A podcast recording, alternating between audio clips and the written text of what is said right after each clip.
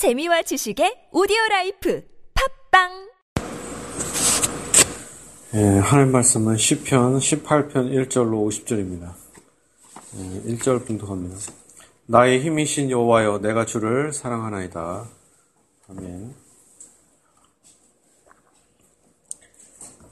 시편 18편은 예, 다윗의 통치가 그리스도 왕국의 형상과 모양이며 또한 예, 그리스도의 왕국 또한 그리스도가 어, 측량할 수 없는 하나님 아버지의 능력으로 항상 승리를 하신다라는 내용을 이 10편 18편에서 말씀하고 있습니다. 1절입니다. 나의 힘이신 여호와여 내가 주를 사랑하나이다. 여기서 나의 힘이신 여호와여 하나님만이 진실로 힘이 되신다는 것이죠. 근데 왜 하나님이 나의 힘이 될 수 있느냐? 하나님께서 아낌없이 또한 주권적인 선하심으로 그의 영광을 나타내어 주시기 때문에 하나님이 아낌없이 주시기 때문에 우리에게 힘이 되어 주신다는 것입니다. 그래서 하나님께 자발적으로 아낌없는 사랑의 사슬로 그에게 단단히 묶여지는 것보다 더 귀한 제사가 없습니다. 하나님을 사랑하는 것이 하나님을 섬기는 가장 좋은 방법입니다. 하나님의 사랑이 참 신앙의 핵심인 것입니다.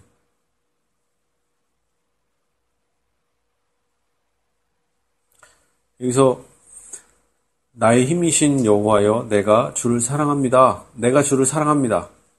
하잖아요. 그러니까 하나님을 섬기는 최고의 방법이 무엇이냐? 하나님을 사랑하는 것이다.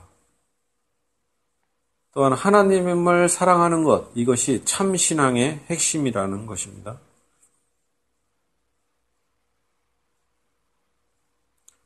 여호와는 나의 반석이시오 나의 요새시오 나를 건지시는 이시오 나의 하나님이시오. 내가 그 안에 비할 나의 바위시오.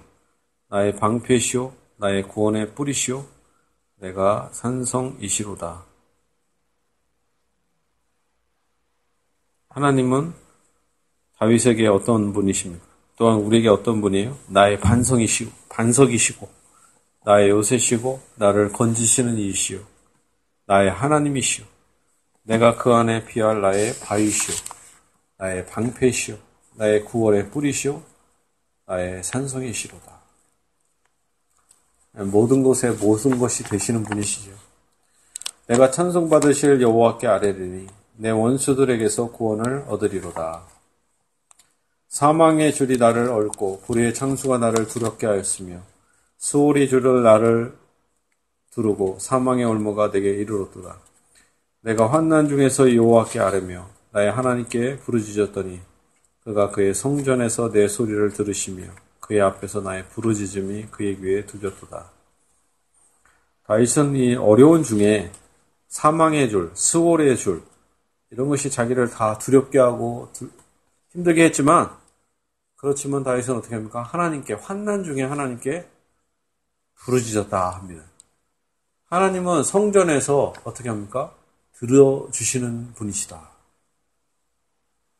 나의 부르짖음이 그의 귀에 들렸다 합니다. 하나님은 들어주신 하나님, 우리의 기도를 다 들어주신 분입니다. 이에 땅이 진동하고 산들의 터도 요동하였으니 그의 진노로 말미암은 이로다. 그의 코에서 연기가 오르고 입에서 불이 나와 사르며 그 불에 숯이 피었도다. 그가 또 하늘을 들이우시고 강림하시니 그의 발 아래는 어두컴컴하도다. 여기서 보면 하나님께서 진노를 하신다 이게 나옵니다.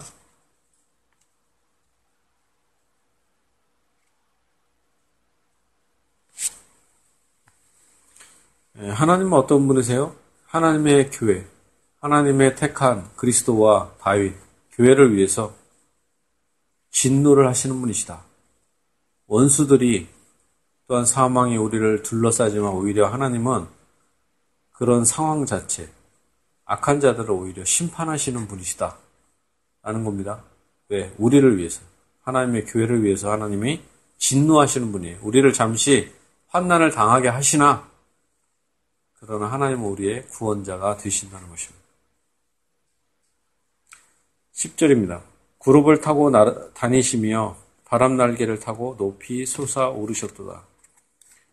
그가 흑암을 그의 숨는 곳으로 삼으사 장막같이 자기를 두르게 하시며 곤물의 흑암과 공중의 빽빽한 구름으로 그리 하시도다. 그래서 구름을 타고 다니신다 이렇게 표현합니다. 여기서 구름은 어, 천사를 의미하죠. 천사, 구룹 천사. 근데 이 그룹들은 어디에 있냐면 언약계 위에 언약계 위에서 하나님의 언약계를 덮는 역할을 했습니다. 그러므로 이거는 어느 정도 비유로 하나님의 언약계를 상징한다고도 할 수 있죠. 하나님의 집이 어디냐? 하나님의 언약계가 있는 곳. 하나님의 언약계 위에 바로 그룹 천사가 하나님의 언약계를 덮고 있었습니다. 거기가 상당히 어두컴컴했죠.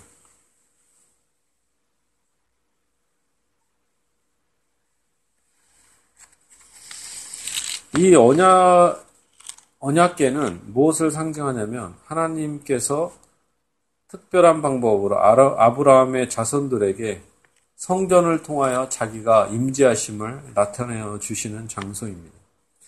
하나님은 이 땅의 창조주일 뿐만 아니라 이스라엘과 언약을 맺으시고 성소 가운데 계신 분입니다. 그러니까 이스라엘의 하나님, 언약의 하나님이 되셔서 오히려 세상을 심판하시는 분이시죠. 택한 자는 지켜주시고 악한 자들, 오히려 택한 자들, 괴롭히는 자들을 심판하시는 하나님이 되십니다. 그 앞에 광치로 말미암아 빽빽한 구름이 지나며 우박과 숯불이 내리도다. 여호와께서 하늘에서 우레소리를 내시고 지존하시니가 음성을 내시며 우박과 숯불을 내리시도다.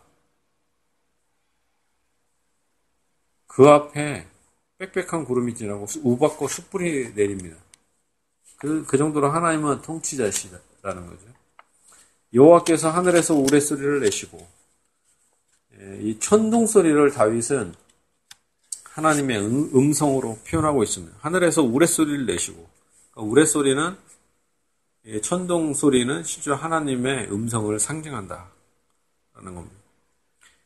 지존하시니가 음성을 내시며 우박과 숯불을 내리시도다. 하나님은 이 모든 자연 만물을 통치하시는 분이시죠. 근데 하나님은 그 하나님이 근본적인 원인, 첫 번째 원인이시고 두 번째 원인이라고 한다면 이 자연 만물의 어떤 구름이라든가 우박이나 이런 거는 두 번째 원인이죠. 하나님은 중간 매개체를 통해서 역사를 하시는 거죠. 근데 중간 매개체보다 훨씬 하나님은 크시죠. 창조주시니까. 이 하나님의 이 모든 것들, 이건 하나님이 최고의 주권자이시기 때문에 그렇습니다. 14절입니다. 그의 화살을 날려 그들을 흩으시며 많은 번개로 그들을 깨뜨리셨도다. 하나님께서 번개를 쳐서라도 악한 자들을 심판하시는 겁니다. 이럴 때 여호와의 꾸지람과 콧김으로 말미암아 물밑이 드러나고 세상의 터가 나타났도다. 이렇게 이런 식의 세상의 터가 나타날 정도로 물밑이 드러나고 이런 역사가 어떻게 되는 거예요? 물밑이 드러납니다. 그러면 육지가 되겠죠? 물밑이 딱 물이 갈라집니다. 이거는 홍해가 갈라지는 것과 같은 거죠. 홍해가 갈라지고 이렇게 되면 어떻게 돼요?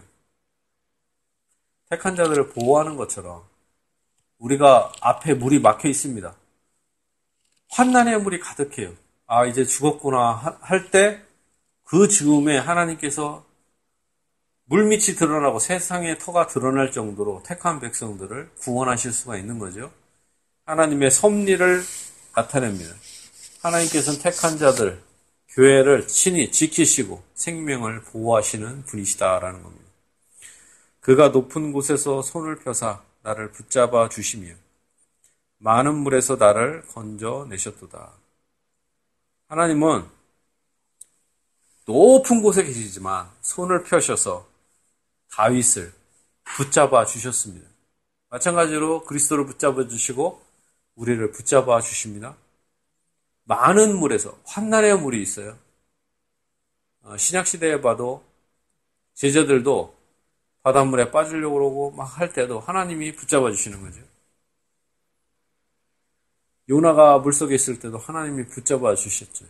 베드로가 물에 빠질 때도 예수 그리스도께서 붙잡아 주셨죠. 건져내셨도다.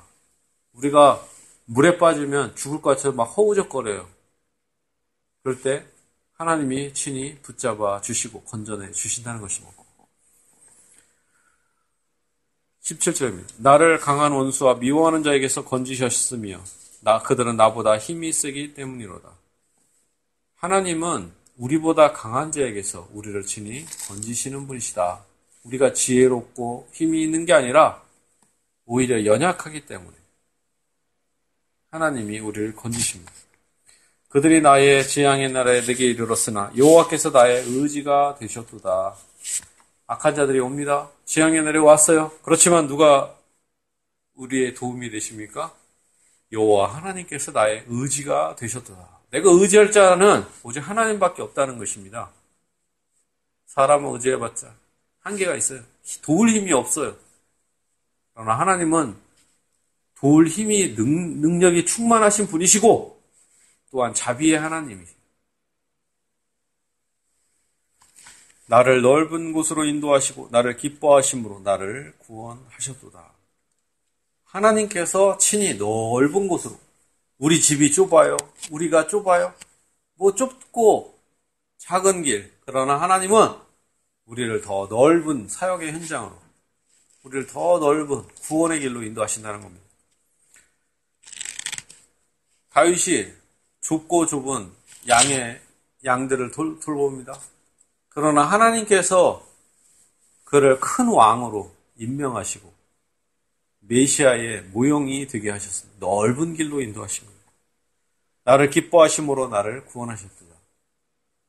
우리가 구원받는 것은 오직 하나님의 은혜다. 나를 그냥 기뻐하시고 좋아하시고 사랑하셨다. 이렇게 해서 죽으면서 생명으로 이렇게 회복되는 것. 이건 무엇 때문에 그런 거예요? 하나님의 특별한 사랑과 섭리이다. 라는 겁니다.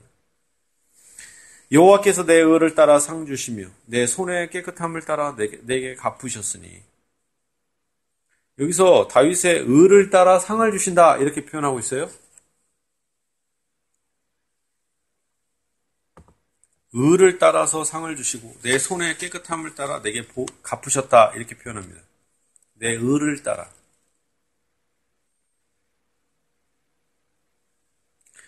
그러면 내 의를 따라 상 주시고 내 손의 깨끗함을 따라서 내게 갚으셨다 이렇게 표현하는데 그러면 다윗이 정말로 의롭고 진짜 깨끗하냐? 그건 아니잖아요, 사실은. 100%뭘 이렇게 깨끗해요. 그런데도 불구하고 하나님께서는 이 부족한 다윗의 이 손이라든가 의지만 하나님이 불쌍히 여기시고 의롭다고 여겨주셨기 때문에 상을 주실 수 있는 겁니다. 우리가 자녀들이 우리한테 무엇을 잘했습니다. 그러면 솔직히 우리가 보통 일반적으로 보면 그게 뭐 이렇게 잘한 거예요.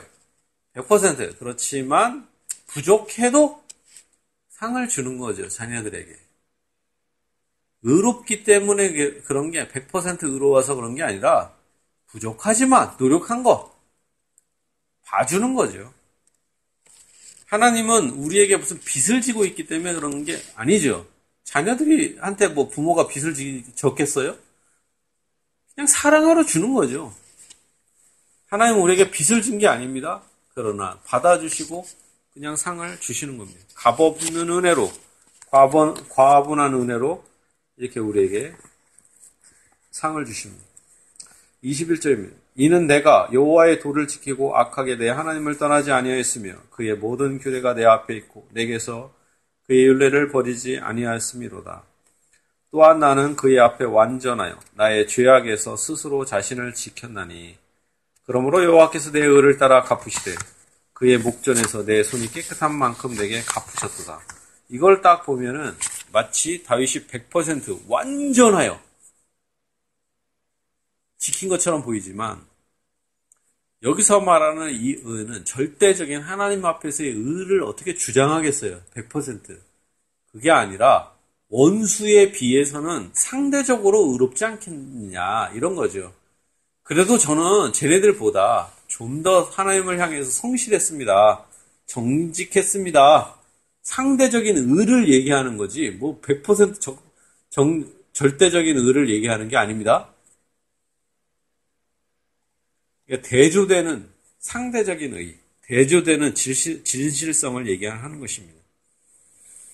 25절은 자비로운 자에게는 주의 자비로움을 나타내시며 완전한 자에게는 주의 완전하심을 보이시며 깨끗한 자에게는 주의 깨끗함을 보이시며 사악한 자에게는 주의 거스리심을 보이시리니 결국에는 하나님이 우리에게 원하는 건 뭡니까? 자비로운 자, 완전한 자, 깨끗한 자가 되는 게 목, 우리를 부르신 목적이잖아요. 자비로운 주님께서 자비로운 것처럼 우리도 다른 사람에게 자비롭고 우리가 하나님이 완전하신 것처럼 우리도 완전하기를 원하고 하나님이 깨끗하신 것처럼 우리도 깨끗한 걸 원한 거죠. 이게 바로 하나님의 택한 자의 자녀가 어, 예, 의의 열매를 맺는 걸 하나님은 원하신다는 것입니다. 우리가 주, 우리가 의의 열매를 거두어서 하나님께 우리의 정직과 의를 나타내야 할 것입니다. 27절입니다. 주께서 공고한 백성은 구원하시고 교만한 눈은 낮추시리이다. 하나님은 어떤 분이에요? 공고하고 환난이 있는, 있지만 그런 사람들은 구원하시요.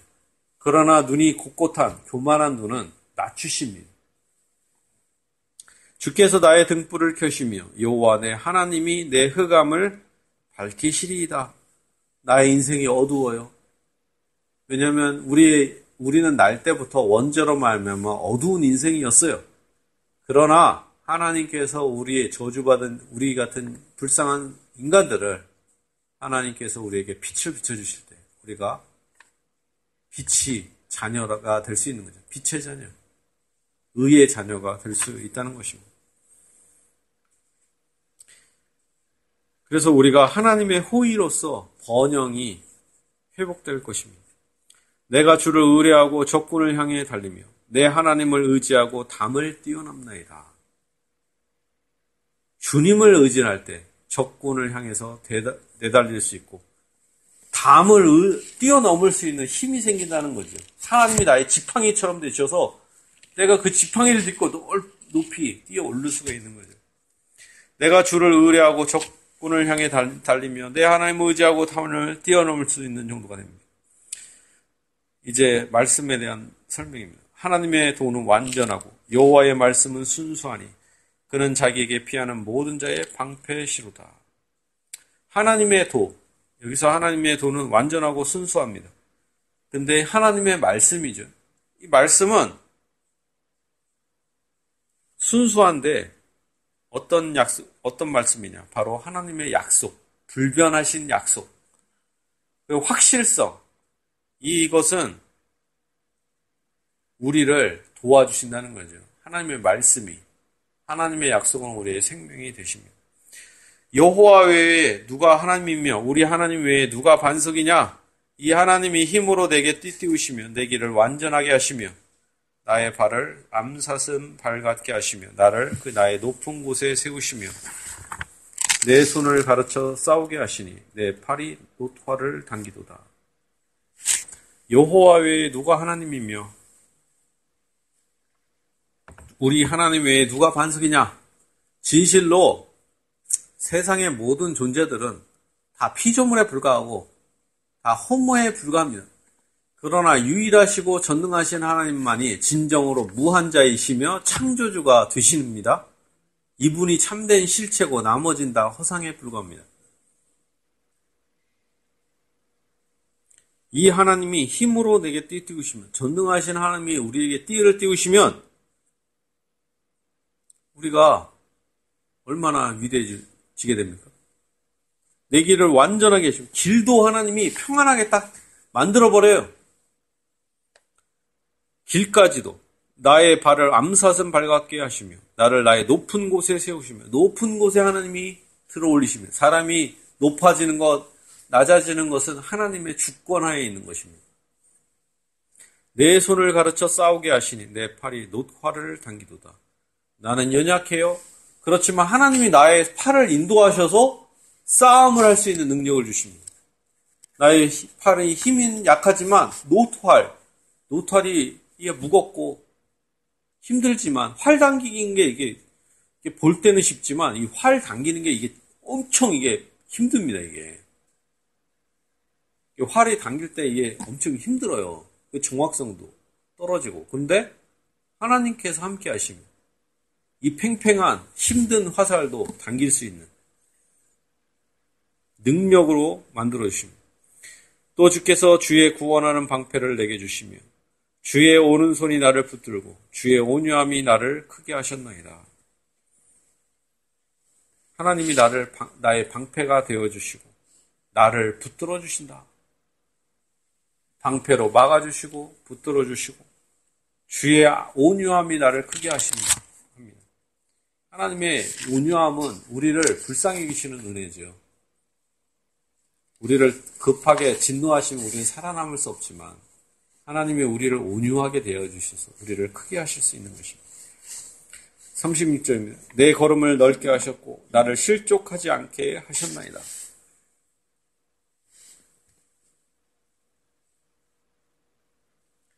전쟁에서 이기는 것, 힘과 기술, 이 모든 안전이라든가 이런 거는 하나님께서 지켜주시기 때문에 하나님의 오묘하시며 거저 주신 거저 베푸신 선하심과 하나님께서 주시는 은밀한 힘으로 이 모든 것이 가능하게 된다는 것입니다. 내가 내 원수를 뒤쫓아가리니 그들이 망하기 전에는 돌아서지 아니하리라. 내가 그들을 쳐서 능히 일어나지 못하게 하리니 그들이 내 발 아래 엎드러 지리이다. 주께서 나를 전쟁에서 전쟁하게 하려고 능력으로 내게 띠띠우사 일어나 나를 치는 자들이 내게 굴복하게 하셨나이다. 또 주께서 내 원수들에게 등을 내게로 향하게 하시고 나를 미워하는 자들을 내가 끊어버리게 하셨나이다.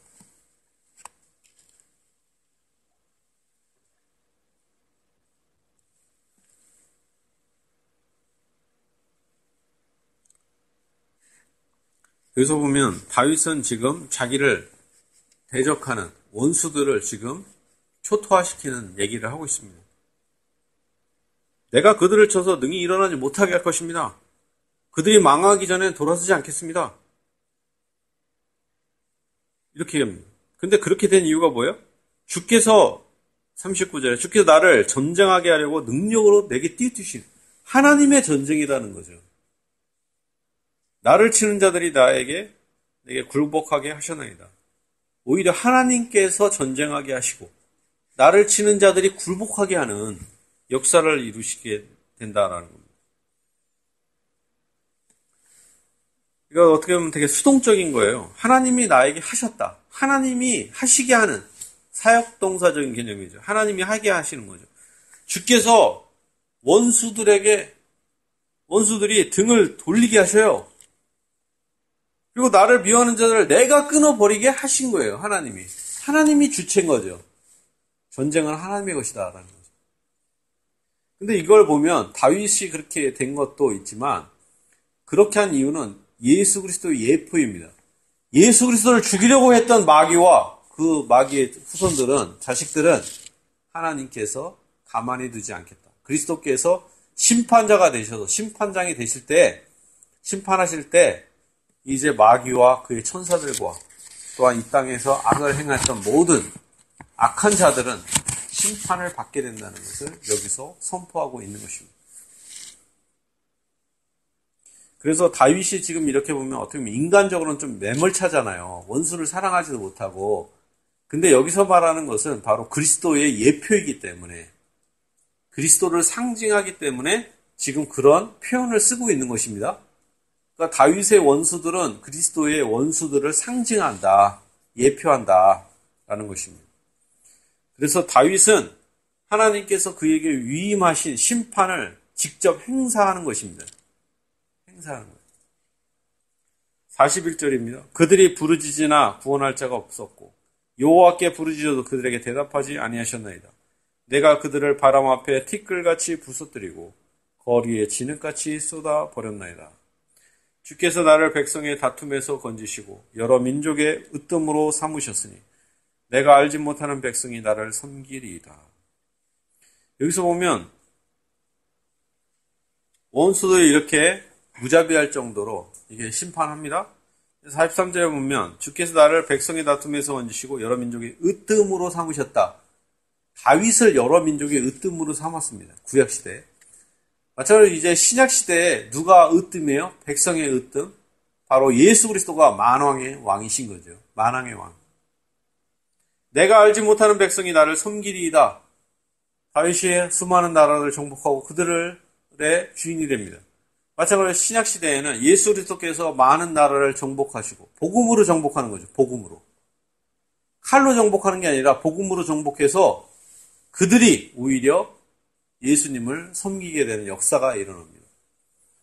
이게 이슬람교와 우리 기독교의 차이입니다.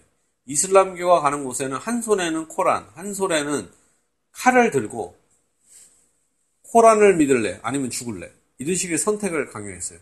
그러나 그리스도의 복음이 가는 곳에는 그런 식의 복음 선포가 된 게 아니고 복음이 가서 그들을 오히려 자유케 한다는 것입니다. 그게 바로 이 기독교와 이 이슬람, 타종교의 차이입니다. 그래서 종교의 자유는 어디에 있습니까? 기독교가 통, 기독교가 전파가 된 곳에는 종교의 자유가 있고 양심의 자유가 있어요. 그러나 다른 종교는 어떻습니까? 그런 역사가 일어나지 않죠. 오히려 내가 알지 못하는 백성이 나를 섬긴다 할 때 바로 이방 민족이 바로 예수님을 섬긴다는 것을 나타내는 것입니다. 다윗의 왕국은 그리스도 왕국의 모형이었다. 작은. 그래서 그 다윗의 왕국을 보면서 아 예수님이 예수님의 나라가 이렇게 다윗처럼 이렇게 확장될 것이구나. 이방 민족도 예수님께 복종하겠구나라는 것을 얘기합니다. 44절입니다. 그들이 내 소문을 들은 즉시로 내게 총종하며 이방인들이 내게 복종하리로다. 소문을 듣자마자 복종한다. 이렇게 표현하잖아요. 소문. 소식을 듣고. 그들에게 직접 가서 막 다윗이 막 통치하고 막 이런 하고 막 정복 전쟁을 벌여서 그런 게 아니라 소문만 들었는데 벌써 다윗의 말을 들어요. 그리고 복종하고 있습니다. 이것은 뭐입니까? 복음 전파로 되는 그리스도의 나라의 확장성을 얘기하는 거죠. 하나님의 나라는 그리스도의 나라는 어떻게 확장됩니까? 그리스도의 말씀, 그리스도에 관한 소문, 그리스도의 하나님의 나라에 대한 복음이 선포될 때 그리스도의 나라가 확장되는 것입니다. 다윗은 그리스도의 한 모형이었습니다. 그래서 그리스도께서 약속된 지배의 시작, 어떤 서곡 준비 단계였습니다. 그러니까 다윗의 소리를 듣자마자 다윗에, 다윗에 관한 소문을 듣고 다윗의 다윗에게 나타나신 하나님의 역사를 듣고 많은 민족에 복종했습니다.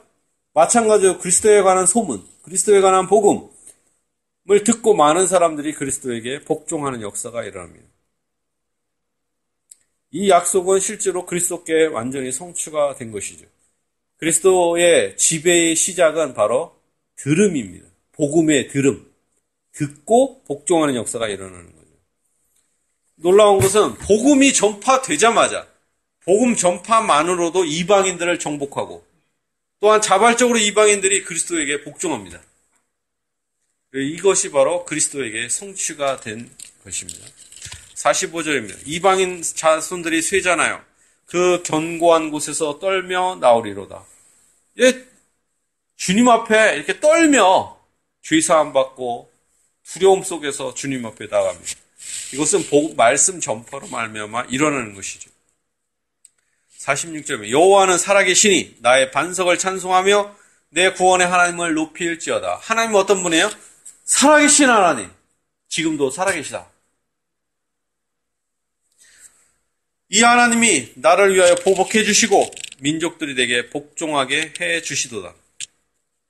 다윗이 정복한 게 아니라 민족 들이 다윗에게 복종하는 겁니다. 상당히 희한하죠. 다윗이 정복하는 게 아니고 저들이 오히려 복종케 되는 역사가 일어납니다. 여기서 우리가 또 알 수 있는 것은 일반 개인이 어떤 보복을 하는 것은 불법입니다. 그렇지만 왕이 어떤 보복을 행해요. 그것은 합법적이고 정당한 것입니다. 개인이 자기의 원한을 막 풀면 안 되잖아요, 이렇게.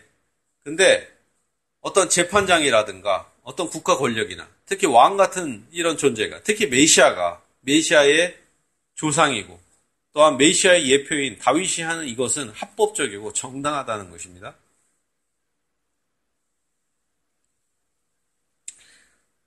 18장, 18절, 18편 48절입니다. 48절. 주께서 나를 내 원수들에게서 구조하시니 주께서 나를 대적하는 자들의 위에 나를 높이 드시고 나를 포악한 자에게서 건지시나이다. 바로 하나님께서 원수들에게서 구호, 구조하시고 오히려 대적한 자들이 높이 있었 높았어요. 그렇지만 하나님께서 다윗을 높이 드신 겁니다. 예수 그리스도가 십자가에 달려 비참하게 달리셨지만 예수 그리스도는 오히려 하늘 높은 곳까지 오르게 되셔서 찬양과 경배를 받으신다는 것입니다. 49절입니다. 여호와여 이러므로 내가 이방 나라들 중에서 주께 감사하며 주의 이름을 찬송하리라. 여호와께서 그 왕에게 큰 구원을 주시며 기름 부음 받은 자에게 인자를 베푸시며 영원토록 다윗과 그 후손에게로다.